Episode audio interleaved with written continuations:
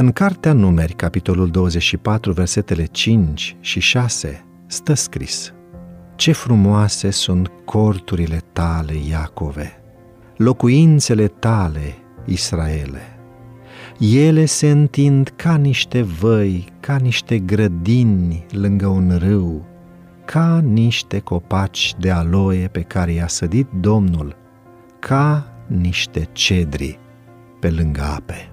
Aici, prosperitatea copiilor lui Dumnezeu este descrisă prin unele dintre cele mai frumoase tablouri regăsite în natură. Profetul îl aseamănă pe Israel cu văi fertile acoperite de recolte bogate, cu grădini înfloritoare udate de izvoare care nu seacă niciodată, cu arborele de santal frumos mirositor și cu mărețul cedru. Ultimul tablou menționat este unul dintre cele mai frumoase și mai potrivite care se găsesc în Sfânta Scriptură. Cedrul de Liban era apreciat de toate popoarele Orientului. Familia de copaci din care face parte cedrul este răspândită pretutindeni pe unde a putut ajunge omul – îi merge bine din regiunea polară până în zona tropicală. Se bucură de arșița soarelui și nu se sperie de geruri. Crește puternic de-a lungul apelor, dar se înalță maestos și în pustietăți arse de soare.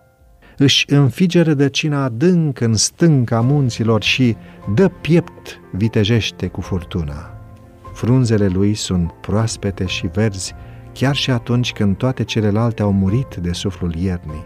Mai presus de toți ceilalți copaci, cedrul de Liban se deosebește prin tăria, trăinicia și puterea lui nepieritoare. Toate acestea sunt folosite pentru a ilustra pe aceea a căror viață este ascunsă cu Hristos în Dumnezeu. Sfânta Scriptură spune – cel fără prihană înverzește ca finicul și crește ca cedrul din Liban, Psalmul 92. Mâna divină a înălțat cedrul ca rege peste pădure. Chiparoșii nu erau de asemuit cu crengile lui și platanii nu erau ca ramurile lui. Niciun copac din grădina lui Dumnezeu nu era ca el în frumusețe. Cedrul este folosit deseori ca o emblemă a regalității, iar felul în care Scriptura îl folosește ca să-i reprezinte pe cei drepți arată cum îi consideră cerul pe aceia care fac voia lui Dumnezeu. Balaam a profetizat că împăratul lui Israel va ajunge mai puternic decât Agag. Acesta era numele dat regilor amaleciților care în acea perioadă erau o națiune foarte puternică.